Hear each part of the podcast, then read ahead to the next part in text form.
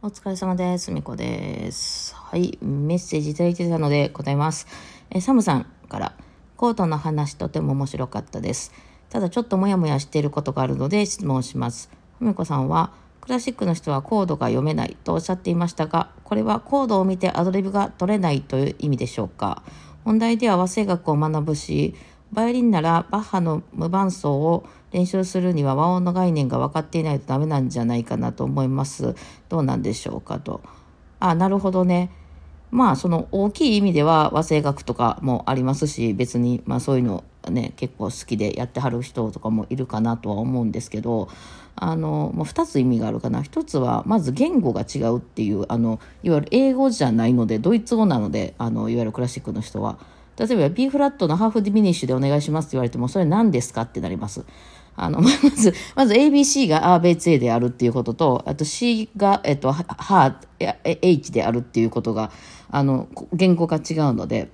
まず ABC で喋られましても、あの G とか言われて、え、G ってなんだっけ？えっと、あ、ゲーやから、そうか、みたいな感じで、ちょっとなんか、あの、感覚として、その訳さないとわからないっていうところがありますよね。えーだからそう呼び方も知らないので、えー例えばその、ね、G マイナーメジャーセブンとか言われても、それど、何の和音なのかわ全くわからないです。その学ぶ機会がないのでね。えーそうですね。だからその、楽譜読めないとかと一緒で、あの、いわゆるコードというものを使うことがないので、あの、楽譜に書いてないからね。あの、それでまず読めないので、あの、まあ、よっぽど興味ある私みたいな変わった人は、えーそれどういうこと？って言って、あの、覚えますけど、そうじゃなくても必要ないので、楽譜に出てくることがないので、まずそこが読めないっていう、もうその物理的に読めないっていうのはありますね。はい。うん。それそれとですね、やっぱり楽譜メインなので、バッハでも何でも、まず楽譜がちゃんと読めてるか、ドレミが合ってるか、そのリズムが2分音符か、8分音符か、16分音符かっていうのがちゃんと読めてるかっていうのが、まず大事にされますんで、えーもちろんその、なんていうんですかね、あの、概念として他のジャンルの概念を持ってるっていうのは、あの、役には立つことと多いんですよ。まあ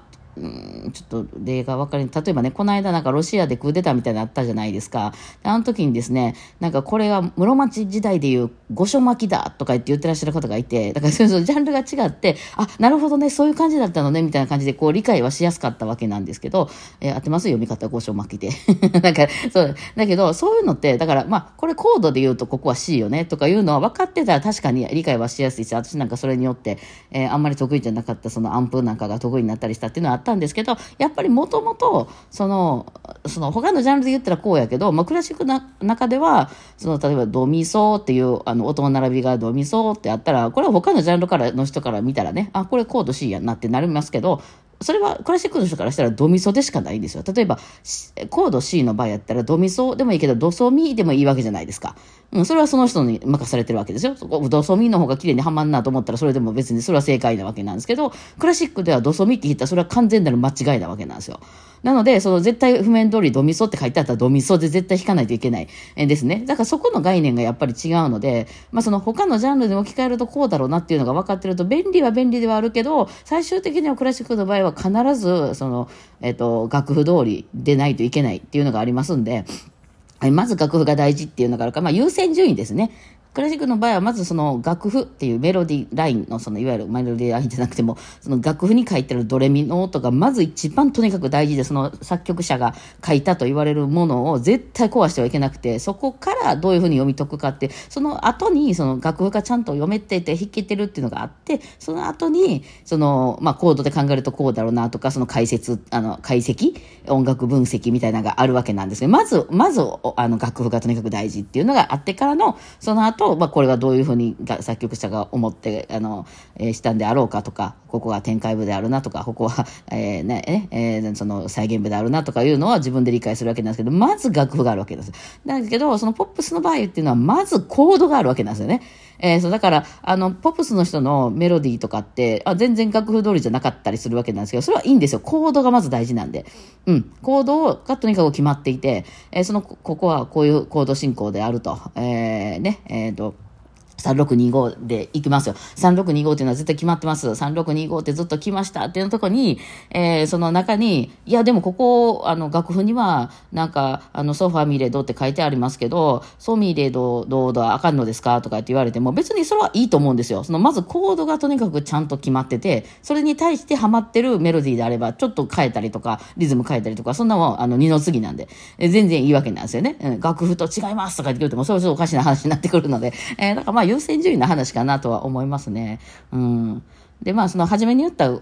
葉が違う。と、これ結構めんどくさかったですよ。やっぱりドイツ語でずっと聞いちゃってるし、あとシャープフラットが、ドイツ語はシャープフラット使えませんので、チスとかチェスとか言い方しますんで、もうその、なんかね、ええっと、チェエスゲーとかで覚えてるから、それを C、えー、E フラットゲーとか言われたら、何の話ですかってやっぱなるわけなんですよね。読み方が違うっていうので、特にそのまだ文字で書いてたら分かりやすいですけど、言葉でパパパッと先生に言われた時とかに、えっと、米のフラット、じゃあ B のフラットで、B のフラットって何すか？とかっていう感じになる。B っていうのは米、あの、ドイツ語で読むと B や、あの、えっと、米でしょ？で、いうのは、もともと C フラットの意味やから、そのポピュラーの人が C フラットのフラットとか言い出したらどういうこと？みたいな感じになったりするので、やっぱその辺の文化がね、全然ちょっとやっぱ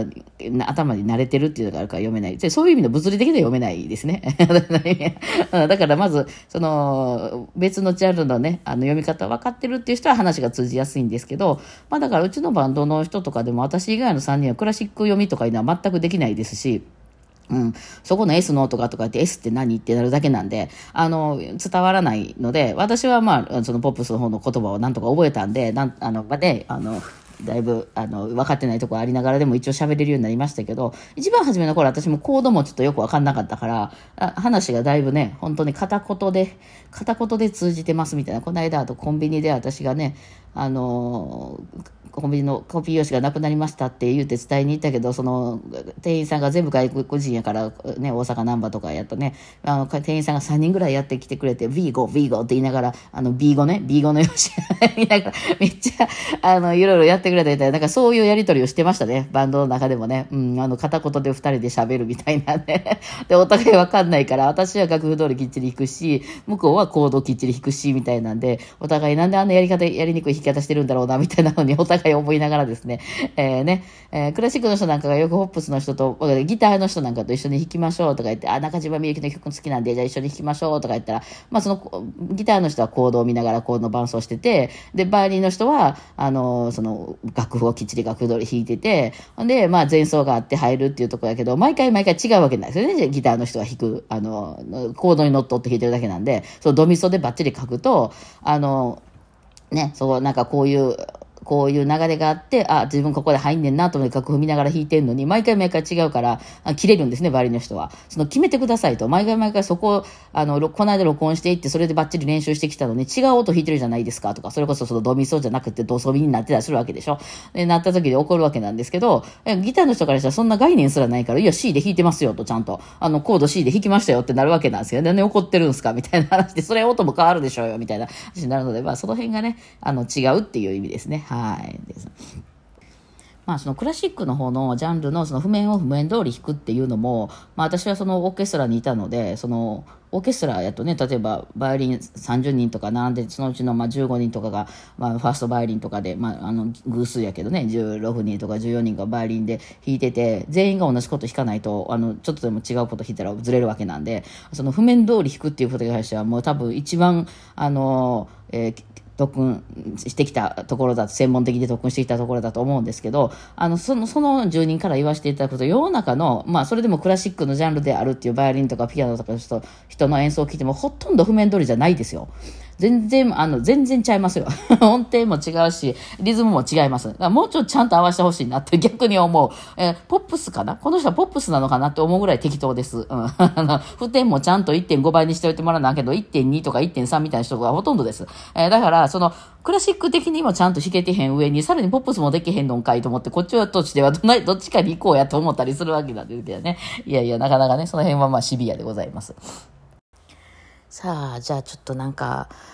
あの、お昼でも買いに行きましょうかね。食べるものがなかった。いつもね、前の日に荷物いっぱいで帰ってきた時にいっぱい物を買う気にうせならなくてですね、なんかね、あの、買ってきてなかったですね。あの、私コンビニの中ではね、もうセブンがすごい、もう、ずば抜けてお昼とかもしね、あの、なんかお弁当とかね、パスタとか食べるんやったら、美味しいんちゃうかなと思ってるんですけど、